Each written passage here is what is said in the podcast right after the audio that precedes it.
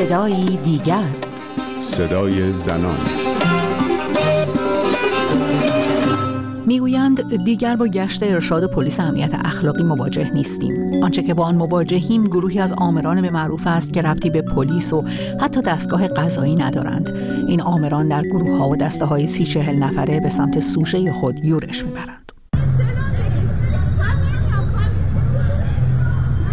پیشا خیابون سی و سوم امروز روز 23 تیر می‌گیرم. این صدای جیغ کشیدن زنی است در برابر حمله زنی دیگر که به زور می‌خواهد او را به سوی اتومبیلی بکشاند. تلاشی که نمی‌دانیم به چه سرانجامی می‌رسد. اما باقی بگیر و ببندها این گونه بی سرانجام نبوده است. در یک پرونده زنی به جرم عدم رعایت حجاب موقع رانندگی و تحت عنوان مجازات تکمیلی به شستن میت به مدت یک ماه در قصالخانه تهران محکوم شد. در پرونده دیگری یک پزشک زن به دلیل عدم رعایت حجاب در زمان رانندگی به محرومیت دو ساله از اشتغال به حرفه پزشکی در مراکز درمانی دولتی و نظافت بیمارستان محکوم شد. باز هم عنوان مجازات تکمیلی.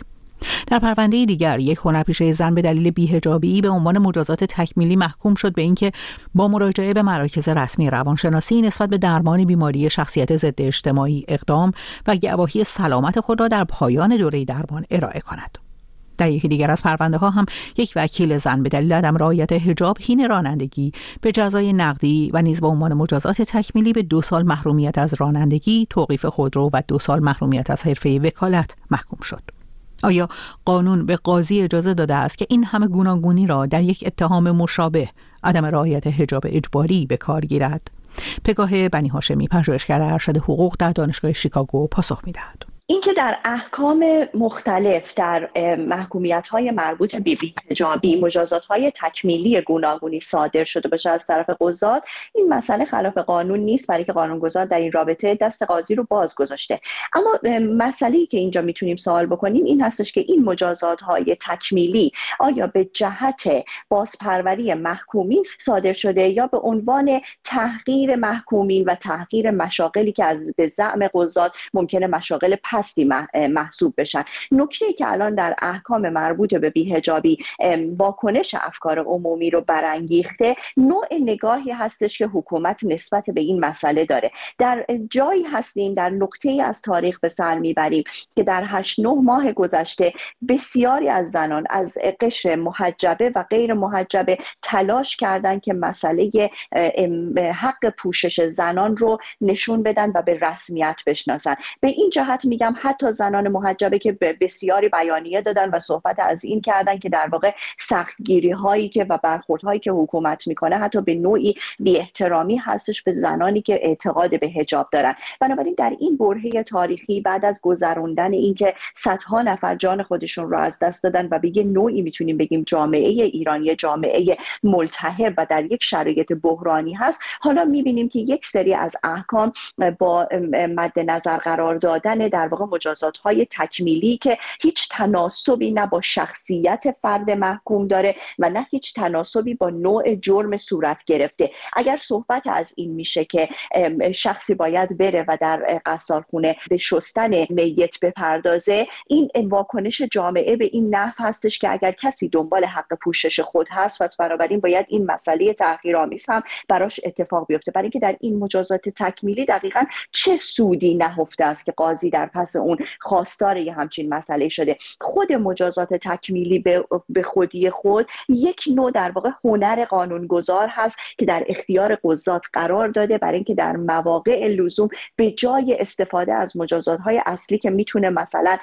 مجازات های مالی باشه یا مجازات حبس باشه یا شلاق باشه یا حتی سختتر از اون تبعید و اعدام باشه دست به صادر کردن مجازات های تکمیلی بزنه به جهت بازپروری و برگردوندن فرصت دوباره دادن به یک فرد محکوم در این رابطه است. به طور مثال اگر کسی به هر دلیلی مثلا در محیط دانشگاهی یا در محیط مدرسه به هر دلیلی یه اهانت هایی می‌کنه یا یک سرپیچی هایی می‌کنه در یک مجازات تکمیلی قاضی می‌تونه توصیه بکنه که این فرد زمان بیشتری رو در میان مسائل فرهنگی و محیط های فرهنگی آموزشی بگذرونه برای اینکه این رابطه در واقع آشتی دادن فرد با اون جرم صورت گرفته بهتر صورت بگیره. اما در مورد خاص مسئله بیهجابی می‌تونیم بگیم که به نوعی به نظر می‌رسه که این احکام در صدد تحقیر افرادی هستش که می‌خوان مسئله حق پوشش و بیهجابی رو دنبال بکنن و از طرف دیگری در واقع مشاغل و افرادی هستن که قضات اونها رو محکوم کرده. هم این واکنش برانگیخته میشه که آیا در واقع رفتگری یا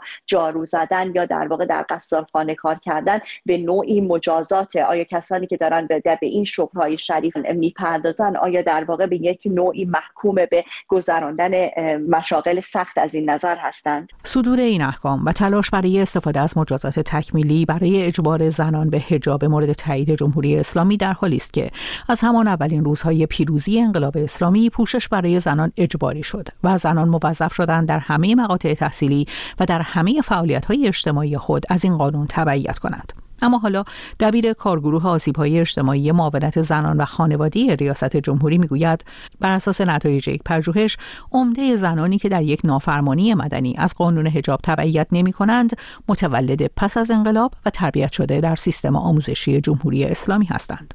زینب قدیری دبیر کارگروه آسیبهای اجتماعی معاونت زنان و خانواده ریاست جمهوری با حضور در برنامه گفتگوی اجتماعی شبکه گفتگوی رادیو این آمار را مطرح کرد. آمارهایی هم هستش که در خرداد 1402 از 992 بانوی بیهجاب در استان تهران گرفته شده. من خدمتتون میگم. پاسخ دهندگان تو رده های سنی 23 تا 32 سال بودن و 39 ممیز دو درصد این افراد تو دهه هفتادی بودن. گروه سنی که حالا تقسیم بندی شد از گروه سنی 33 تا 42 سال دهه 60 ها برابر 30 درصد 30 ممیز 7 درصد بودن گروه سنی 18 تا 22 سال دهه 80 ها برابر 19 ممیز 9 درصد بودن و گروه سنی 43 تا 52 سال دهه 50 برابر 9 ممیز 4 درصد بودن.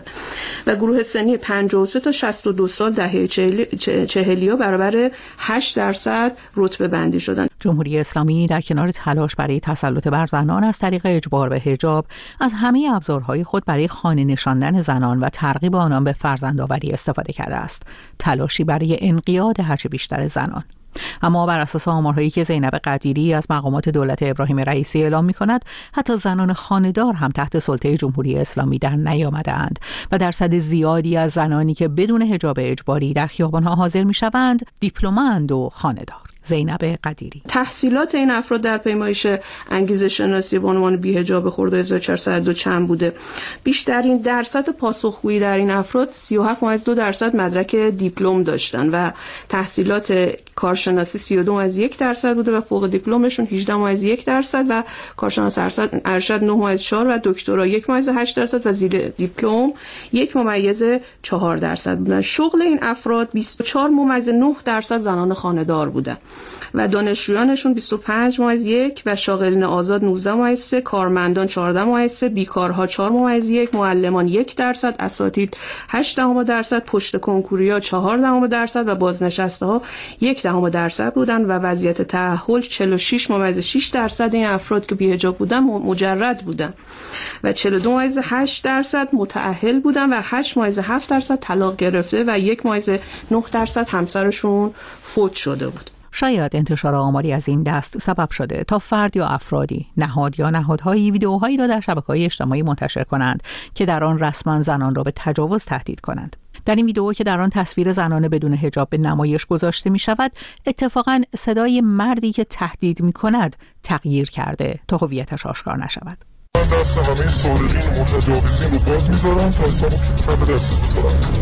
یک خبرنگار نوشته آقای اژه‌ای این پلیس برای من یک زن ایرانی محل امن و محافظ قلمداد نمی شود من زن ایرانی باید در زمان مواجه شدن با جرم و ظلم به این پلیس پناه ببرم. از او به کجا پناه برم؟ و یک وکیل در توییتر نوشته حالا یعنی دست متجاوزین بسته است؟ چند تا پرونده و کیس تجاوز مثال بزنم که به خاطر قواعد سختگیرانه قانون و حکم سنگینی که در صورت اثبات داره و عدم حمایت قانونگذار و دستگاه قضایی و عدم آموزش پلیس و پزشکی قانونی و هزار عامل دیگه هیچ وقت اثبات نشده و متجاوزین کاملا آزادانه زندگی می‌کنند. به پایان برنامه این هفته صدای دیگر رسیدیم. من روی کریمی مرج از این تا این لحظه در کنار ما بودید. سپاس گذارم. تا هفته دیگر و صدای دیگر. پاینده باشید و شاد